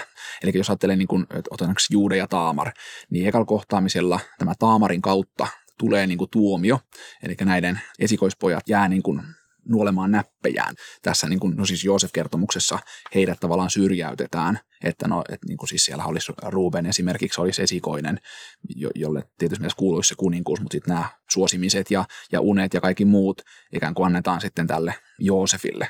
Niin tämmöinen niin kuin esikoisten niin kuin hylkääminen niin kuin tapahtuu molemmissa tarinoissa tässä niin kuin ekalla kertaa, ekas kohtauksessa tietyssä mielessä. Ja, ja molemmat sama, tässä ekassa kohtauksessa lähetetään pois. Eli tavallaan Joosef, Joosef lähetetään sinne Egyptiin ja sitten Taamar taas ää, lähetetään sinne Leskelään. Sitten tulee tämä toinen kohtaaminen, jolloin tässä Taamar-kertomuksessa, silloin kun se kohtaa sen Juudan siellä Petah Enajimissa, siellä tämä toinen kohtaaminen on, on se, että ne salavat se henkilöllisuutensa ja, ja vaativat panttia. Eli Taamar vaatii sen pantin Juudalta että hän saa sen maksun, ja Joosef taas vaatii sitten, että pantiksi jätetään yksi hänen veljistään. Sinne, kun he, nämä veljet sitten myöhemmin, kun Joosef on noussut valtaan siellä Egyptissä, ja sitten tulee ne nälänhädät, ja sitten ne veljet lähtee sinne hakemaan viljaa Egyptistä, ja siellä Joosef heidät kohtaa, niin hän antaa heille viljaa, mutta sitten niin kuin hän vaatii, että tämä nuorin veli, joka ei tule siis Benjamin, ei ole mukana siinä niin kuin seurueessa, hän vaatii, että tämä pitää tulla seuraavaksi mukaan, ja, ja tota, jotta se tulisi mukaan, niin tuota, hän ottaa pantiksi sitten tuota Simeonin, yhden näistä veljistä. Ja, ja nämä muut saa sitten lähteä kotiin. Ja, ja tota, samalla tavalla tämä muuten tämä niinku, ikään kuin nuorimman veljen saaminen, niin, niin on läsnä myöskin tuossa Taamar-kertomuksessa. Eli siellä on se Sela, jota ei anneta. Hän on nuori niistä kolmesta veljestä, mutta häntä ei sitten niinku anneta tälle Taamarille mieheksi. Ja tästä tämä niinku koko homma lähtee liikenteeseen. Eli, eli niin kuin Benjamin ja, ja, ja Sela jollain tavalla niin kuin yhdistyy. Ja sitten tulee tämä viimeinen kohtaaminen, jossa sitten tämä henkilöllisyys paljastetaan ja totuus selviää. Ja Joosef-tarinassa, niin hän, hän saa myöskin sitten tämän nuorimman veljensä sinne, sinne luokseen. Taamar-kertomuksessa nyt meille jää se vähän avoimeksi, että päätyykö hän nyt sitten lopulta sen Selan kanssa yhteen vai sen Juudan, niin kuin tuossa tarina siinä sitten tuntuisi antavan ainakin ymmärtää. Mutta tämmöiset niin kuin ikään kuin kolme kohtaa, mistä siinä, siinä on. Sitten siellä on muutakin, siis jos ajatellaan näitä, näitä niin kuin Joosefin ja, ja tota Taamarin välisiä yhtäläisyyksiä, niin, niin on esimerkiksi toi, toi se, että molemmilla on kaksi poikaa. Ja, ja tota, ne, ne jotenkin niin kuin korostetusti niin kuin nostetaan siinä vielä esiin, että mm. niitä on justiinsa se kaksi ja vain se kaksi, mm. niitä poikia. Kyllä jotenkin Joosef ja Taamar tässä nyt niin kuin esitetään saman asian kahtena tämmöisenä personointina tai jotain vielä se, että nämä pojat jollain tavalla tulee adoptoiduksi. Siis Juudan keisissä nyt on sen Juudan poikia, mutta tavallaan se, hän on se appiukko, jolle ne sitten tavallaan siirtyy se seuraavan sukupolven lainausmerkeissä hänen pojan poikiaan myöskin, niin koska ne syntyy hänen minijälleen, hänen niin poikansa, poikansa vaimolle. Ja sitten taas Joosef-tarinassa, niin tuota Jaakobhan ottaa sitten nämä, nämä Efraimin ja Manassen omiksi pojiksi. Mutta noin, sä olit just jatkaa tuosta, että nämä esitetään. Niin kun... Jotenkin Joosef ja Taamar, tämä nyt niin selkeästi esitetään saman kolikon jotenkin kääntöpuolina. Sitten kun vielä laajennetaan tätä meidän perspektiiviä, niin sitten löytyy se todellinen niin kuin, jymypaukku jotenkin, että raamatusta löytyy vielä vanhasta testamentista tämmöinen vielä yksi hahmo, jossa jotenkin ehkä yhdistyy Joosef ja Taamar vielä yhdellä tavalla. Ja sieltä löytyy myös sen Joosefin mystisen vaatteen tämä mm. toinen maininta. Tai, tai sieltä myös ehkä löytyy jotain valoa siihen, että mistä on kysymys siinä Joosefin vaatteessa ketonet passimissa.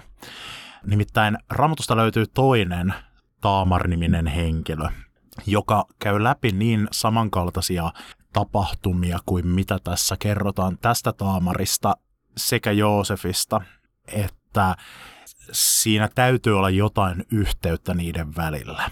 Ja mm. tämä löytyy siis satoja sivuja myöhempää vanhasta testamentista. Israelin kansan kuningasperheestä, tämän siis saman Juudan jälkeläisten joukosta, löytyy toinen Taamar-niminen nainen Tokassa Samuelin kirjassa luvussa 13, jossa kerrotaan kuningas Daavidin lapsista. Kuningas Daavid, joka on tämä, tämä josta Messias tulisi polveutumaan, Israelin legendaarisin kuningas, nuorena surmanut Koljatin.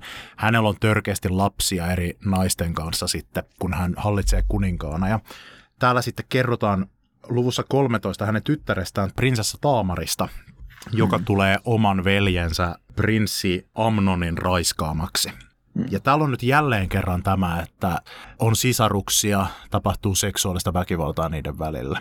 Ja mm. tämä Amnon sitten huijaa Taamarin sänkyy hänen kanssaan ja äh, raiskaa sitten hänet. Ja tämä on siis nyt tämän Taamarin kaima, josta kerrotaan tuolla Ekas Mooseksen kirjassa kesken Joosefin tarina. Ja onko tämä muuten myös hänen jälkeläisensä? Niin, joo, on, on, on, on. Kyllä. Joo, kyllä. Tämä on myös niin kuin sen Taamarin jälkeläinen, ton, sen alkuperäisen Taamarin ja Juudan lapsen Peresin kautta. Kyllä. Ja sitten mitä tässä käy, niin sitten vielä yksi Davidin lapsista, prinssi Absalom, sitten suuttuu tästä ja tappaa veljensä Amnonin kostoksi tästä Taamarin raiskauksesta. Ja tämähän on siis ihan järkyttävä tarina, mutta mikä tekee tästä kiinnostavan Joosefin tarinan ymmärtämisen kannalta, on se, että tämä Taamar, Davidin tytär, prinsessa Taamar, satoja vuosia Joosefin jälkeen, on se toinen niistä kahdesta tyypistä, jolla on yllään raamatun kokonaisuudessa mm. ketonet passim. Mm. Eli semmoinen vaate, jonka Jaakob antoi pojalleen Joosefille. Ja täältä löytyy siis koko muinaisen hebrean kirjallisuudesta ainoa minkäänlainen tieto siitä, että minkälaisesta vaatteesta siinä on kysymys. Siinä vaatteessa, mm. jonka raamatun kääntäjät veikkaa olevan joku niin kuin pitkähihanen takki tai värikäs viitta tai jotain semmoista. Nimittäin täällä sanotaan sitten tästä, että Taamarilla oli yllään ketonet passim, sillä sellaisia viitan kaltaisia vaatteita kuninkaan tyttäret käyttivät neitsyinä ollessaan. Mm. Ja tämä on niinku jonkinlainen silmänisku meille, että tämä muistuttaa nyt Joosefista jotenkin. Että hei, mm. wink wink, muistatteko Joosefin? Täällä on nyt samanlainen vaate, joka revitään tältä Taamarilta. Mm. Ja mielenkiintoinen tieto on se, että meille kerrotaan siis, että nämä ketonet passimit on vaatteita, joita kuninkaan tyttäret käyttää neitsyinä mm. ollessaan. Mm. No nyt sitten kun tätä on nykyaikana tulkittu, niin yksi hirvittävän kiinnostava tulkinta, joka tästä on vedetty, on se, että jos me ajatellaan, että no tämä on ainoa, mitä me tiedetään tuosta vaatteesta, niin sehän voitaisiin suomentaa prinsessamekoksi. Että se on siis kuninkaan tytärten tämmöinen neitsyysajan vaate.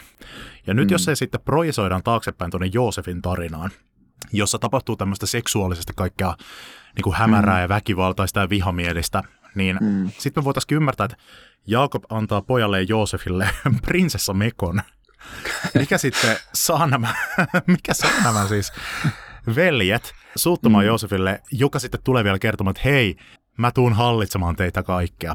Ja nyt tämmöisessä niin queer-teologiassa tänä päivänä on tätä tulkittu siten, että tässä Joosef voitaisiin nähdä tämmöisiä niin kuin sukupuolirajoja rikkovana hahmona, että hän on, mm. pukeutuu tämmöiseen kuninkaan tytärten vaatteeseen ja sitten, että tässä veljien vihassa häntä kohtaan voisi olla jonkinlaista tämmöistä niin kuin sukupuolittunuttakin vihaa siinä, mikä kenties selittäisi sitten tätä seksuaalisen väkivallan ulottuvuutta tässä jotenkin. Mitä sä ajattelet tästä tulkinnasta?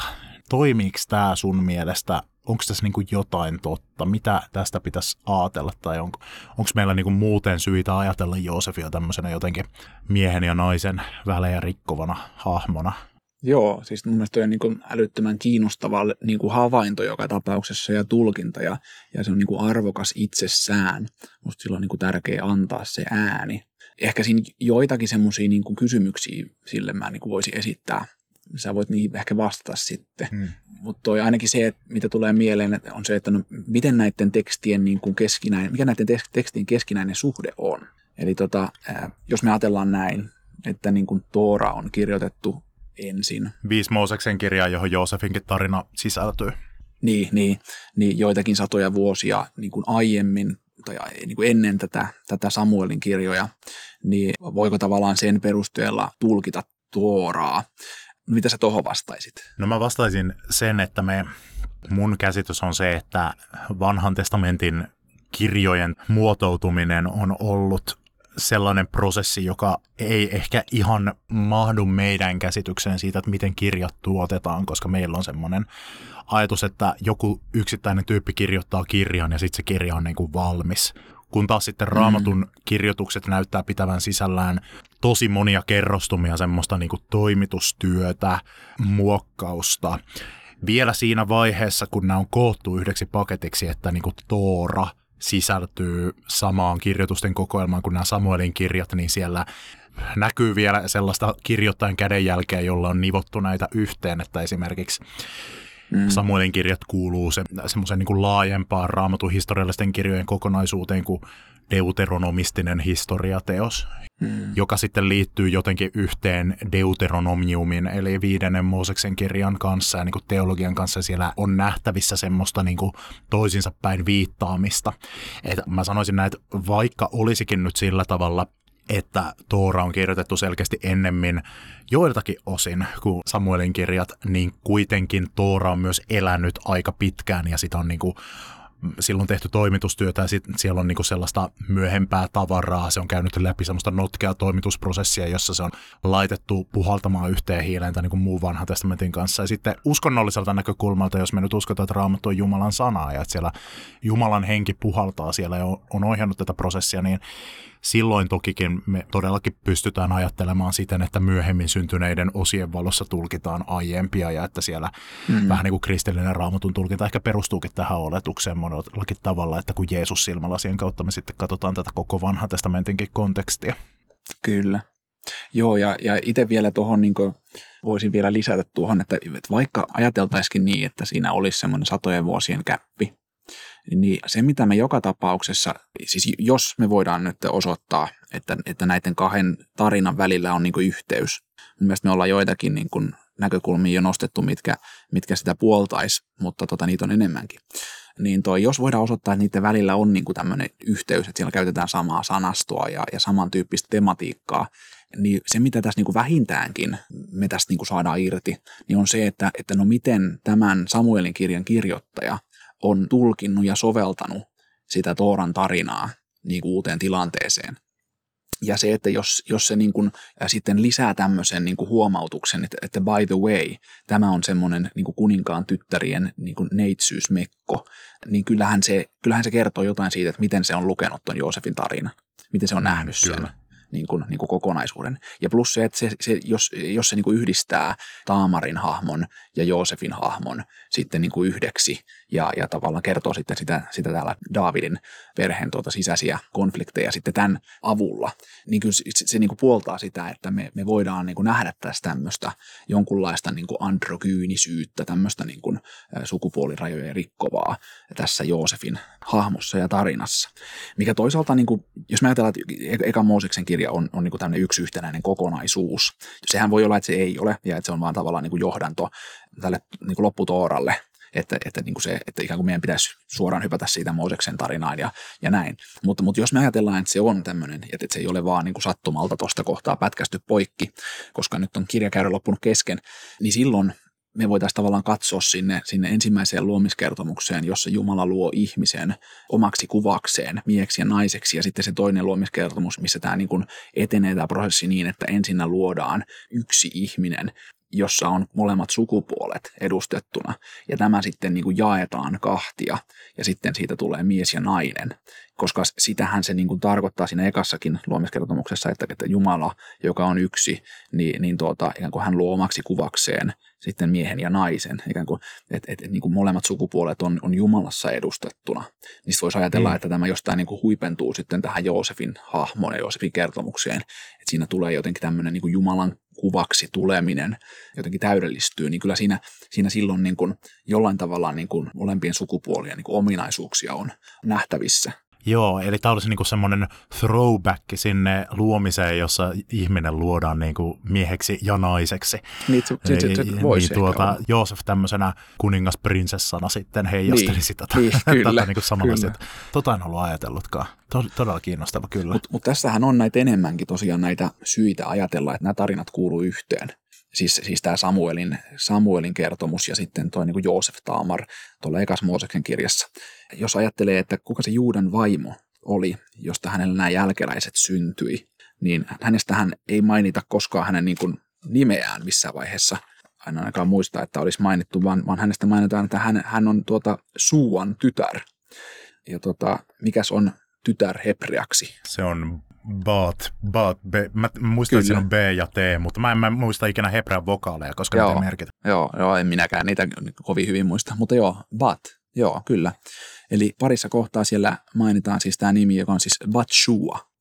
Ja jos nyt sä mietit Davidin elämää, niin tuleeko tästä Batshuasta ketään, ketään mieleen? Batseba, Joo. siis tämä nainen, johon kuningas David iskee silmänsä ja sitten käskee hänet, että nyt harrastetaan seksiä, hakee hänet luokseen. Batseba tulee raskaaksi tässä siis keississä, jossa jälleen ei niin kuin minkäänlaisesta meidän tunnistamasta suostumuksesta ole kysymys ja aivan näin. näitä taas raamatun järkyttäviä kohtia. Ja sitten kun Batseba tulee raskaaksi, niin David peittääkseen jälkeensä sitten tapattaa Batseban puolison Uurian. Kyllä. Ja Batsebasta myöhemmin tulee kuningas Salomon äiti.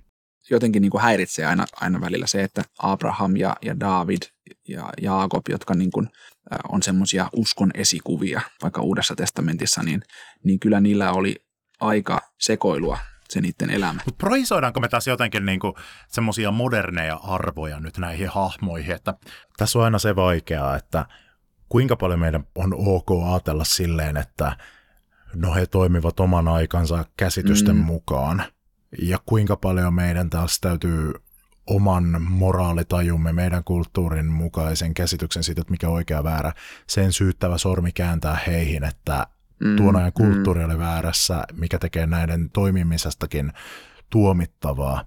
Tämä on niin kuin hirveän, hirveän vaikea niin kuin yleisestikin historiallisiin henkilöihin suhtautua. Niin kuin, niin se on niin kuin aina vaikea eri aikoina eläneitä jonkinlaisia, san- tai niin kuin löytää ketään sankaria menneisyydestä, koska mm. useimmista tyypeistä löytyy jotain aivan hirveätä kuraa sitten lopulta, mitä niin kuin ei halua todellakaan niin kuin liittää joihinkin sankareihinsa. Nämä on aika räikeitä, nämä Abrahamin ja Davidin tapaukset esimerkiksi. On, No joo, ja nämä, vielä, nämä myöskin kuvataan semmoisina. Eli nämä kuvataan, vaikka toi Batseba keissi, niin sehän kuvataan selkeästi niin kuin isona lankeemuksena. Et ehkä se on se jumalallinen tuomio, mikä näissä kun molemmissa tarinoissa tulee, niin ehkä se on se pointti, että tavallaan vaikka tässä elämässä moni pääsee niin kuin koiraveräjästä, niin, niin jotenkin se ajatus siitä, että, että maailmassa jollain tavalla kuitenkin on joku oikeudenmukaisuus, jota kohti tulisi pyrkiä siitä huolimatta, että niin kuin voi päästä pakoon. Tai että ne seuraamukset vaikka näistä tarinoissa niin tule, voi tulla sitten niin kuin kymmenien tai, tai satojen vuosien kuluttua tai, tai jotenkin näin. Että, et, et ei välttämättä pelkästään nyt niin, että, että pääseekö taivaaseen vai vaiko ei, vaan, vaan sillä tavalla, että, että niin kuin tulevat sukupolvet sitten kärsii. En tiedä, olisiko siinä jotain tuommoista. Ja se, se, että Batsepan tarina, niin sehän on just ennen tuota Taamarin tarinaa siinä toisessa Samuelin kirjassa. Eli se linkitetään siellä yhteen tämä Batsepan tarina. Ja se on ikään kuin seuraus tämä, se, että minkä takia Davidin pojat alkaa niin kuin sekoilla tämän seksuaalisuuden saralla, niin se, se, se tulee niin kuin heti sen jälkeen, kun David on itse käyttäytynyt tosi törkeästi. Se ei ole sattumaa.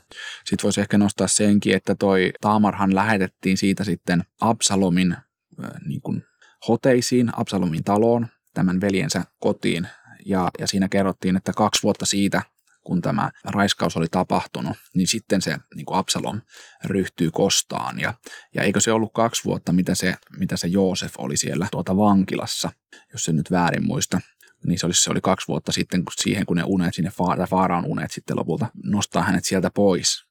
Ja Taamarin tarinahan muuten jatkuu siis tässä, tai oikeastaan se Taamar itsessään, siis tämä Davidin tytär Taamar, niin tuota, hänestä ei sitten enää kerrota, ainakaan minun tietääkseni sitten raamatussa enempää.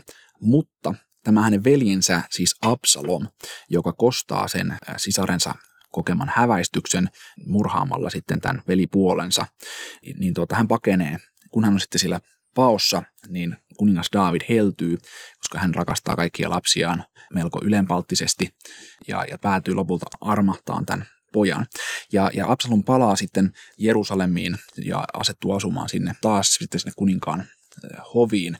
Ja lopulta sitten kylläkin tekee kapinan isänsä vastaan ja, ja syrjäyttää ja sitten, sitten hänet tapetaan sitten, sitten kun hän jää hiuksistaan roikkumaan puuhun. Mutta siinä välissä kerrotaan 14. luvussa, että hänelle syntyi lapsukaisia ja 14. luku jae 27 Absalomille syntyi kolme poikaa ja tytär, jonka nimi oli Taamar. eli kolme poikaa ja, ja Taamar, niin tota, tarina jatkuu. Minusta tässä on ihan liikaa viittauksia sinne, sinne ekaan Mooseksen kirjaan, että tämä voitaisiin niinku sivuuttaa.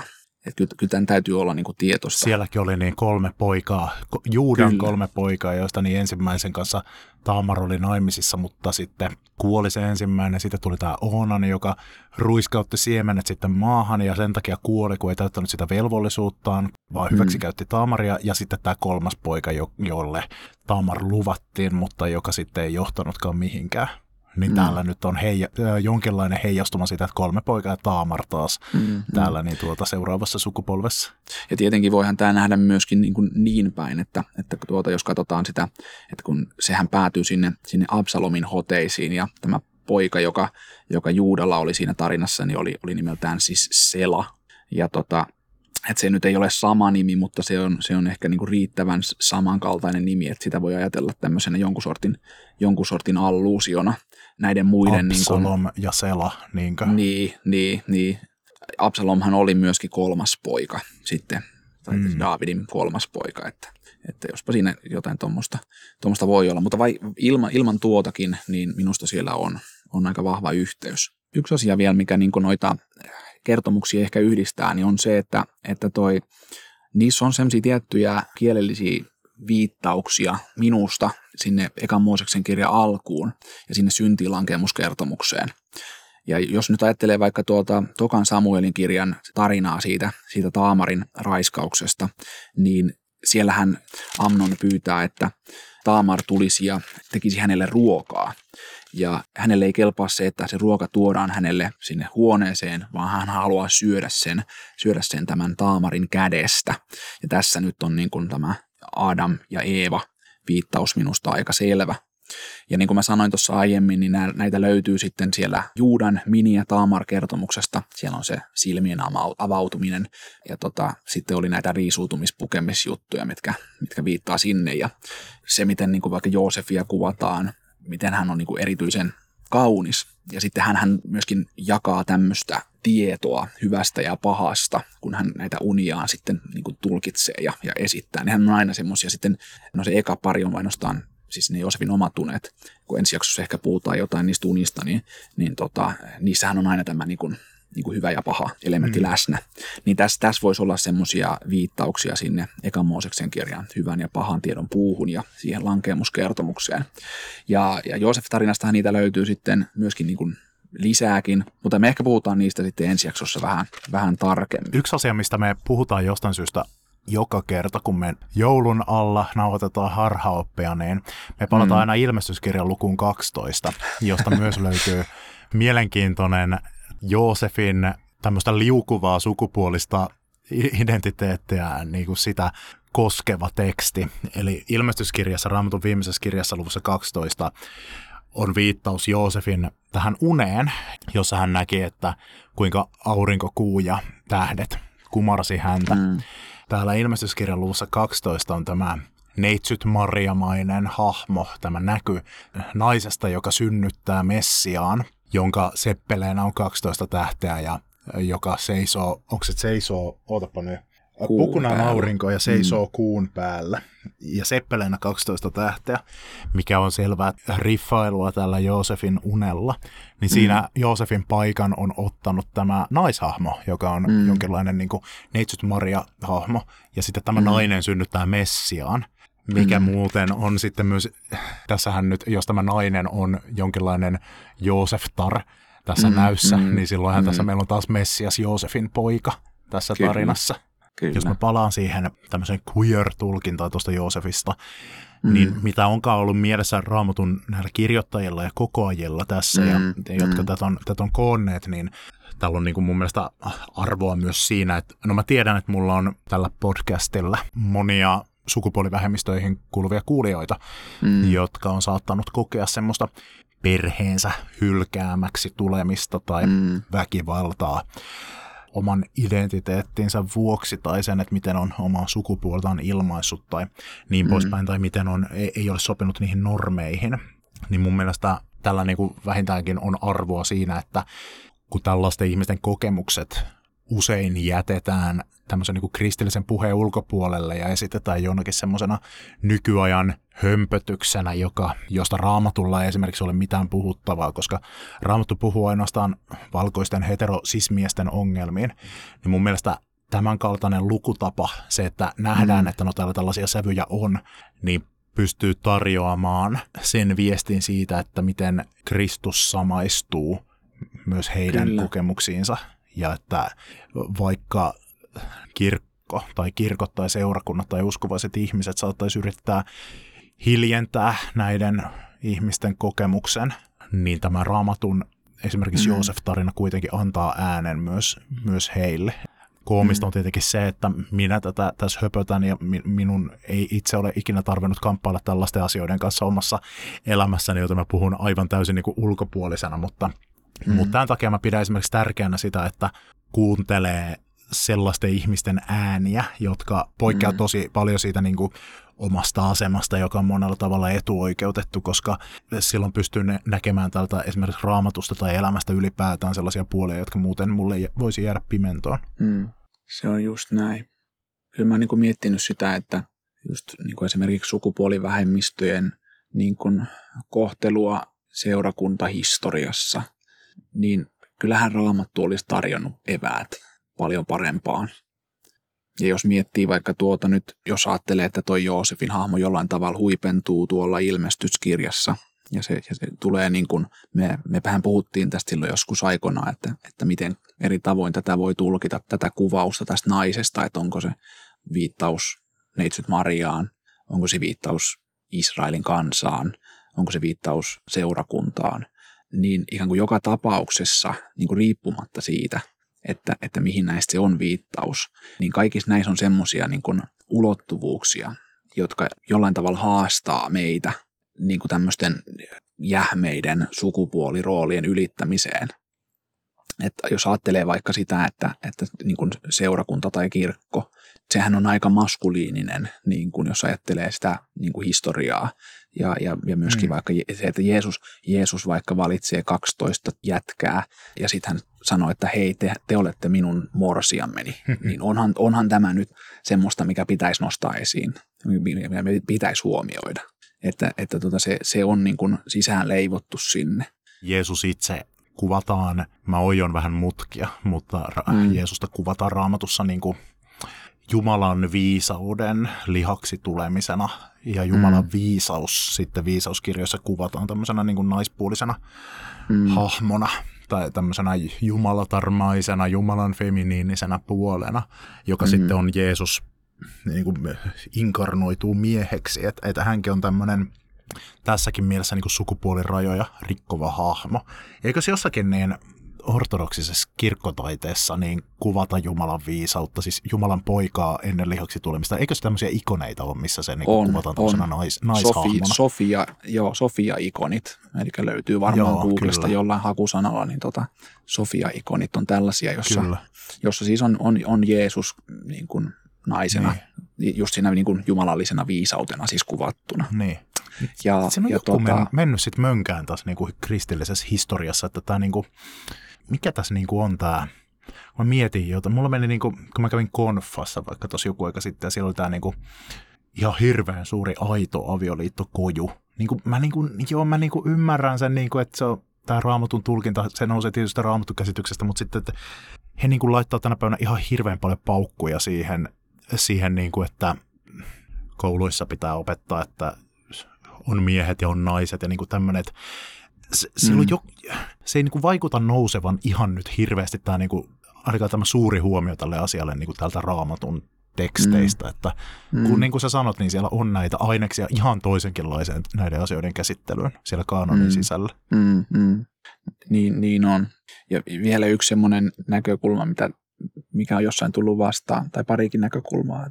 Siis joskushan on, on tota, jossain, mä nyt en varmaan pahasti valehtele, jos mä sanon, että se, siis se on jo, jonkun ortodoksi tuota, kirjoittajan teoksessa, mitä käytetty tämmöistä niin kuin ilmausta, että, että Kristus, Kristuksella on, on naisen sielu niin kuin miehen ruumiissa.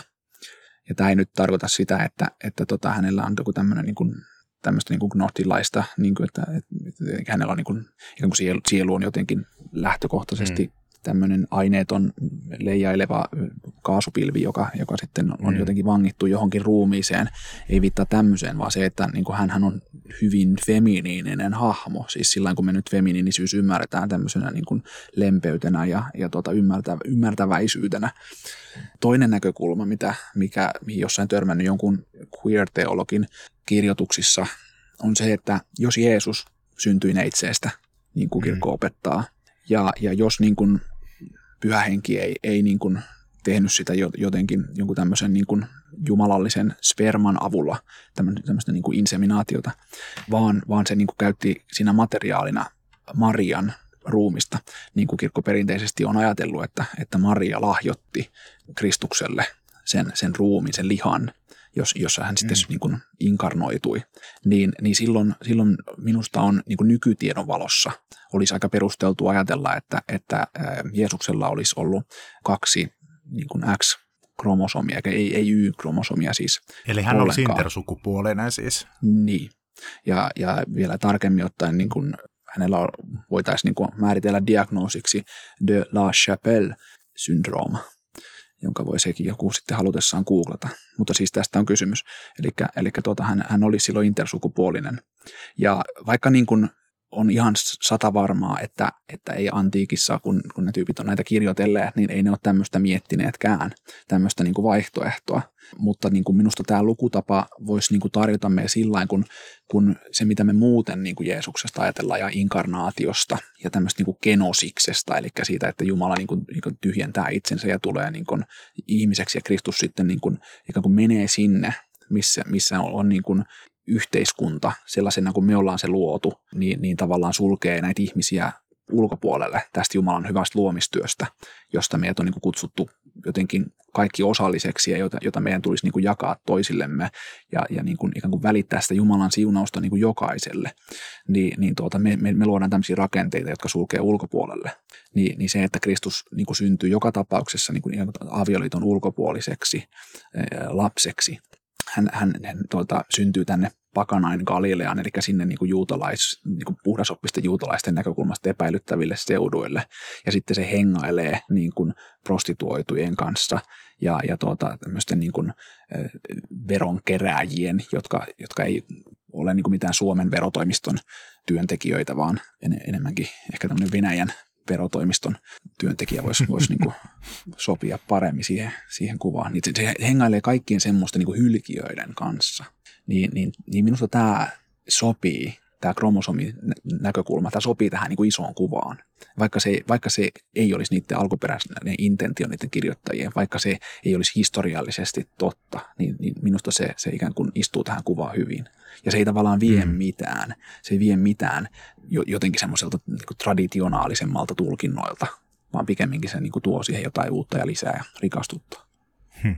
Pitäisikö tämän johtaa johonkin käytännön toimiin vai jääkö tämä tämmöiseksi niin kuin teoreettiseksi hauskanpidoksi meille? Hmm.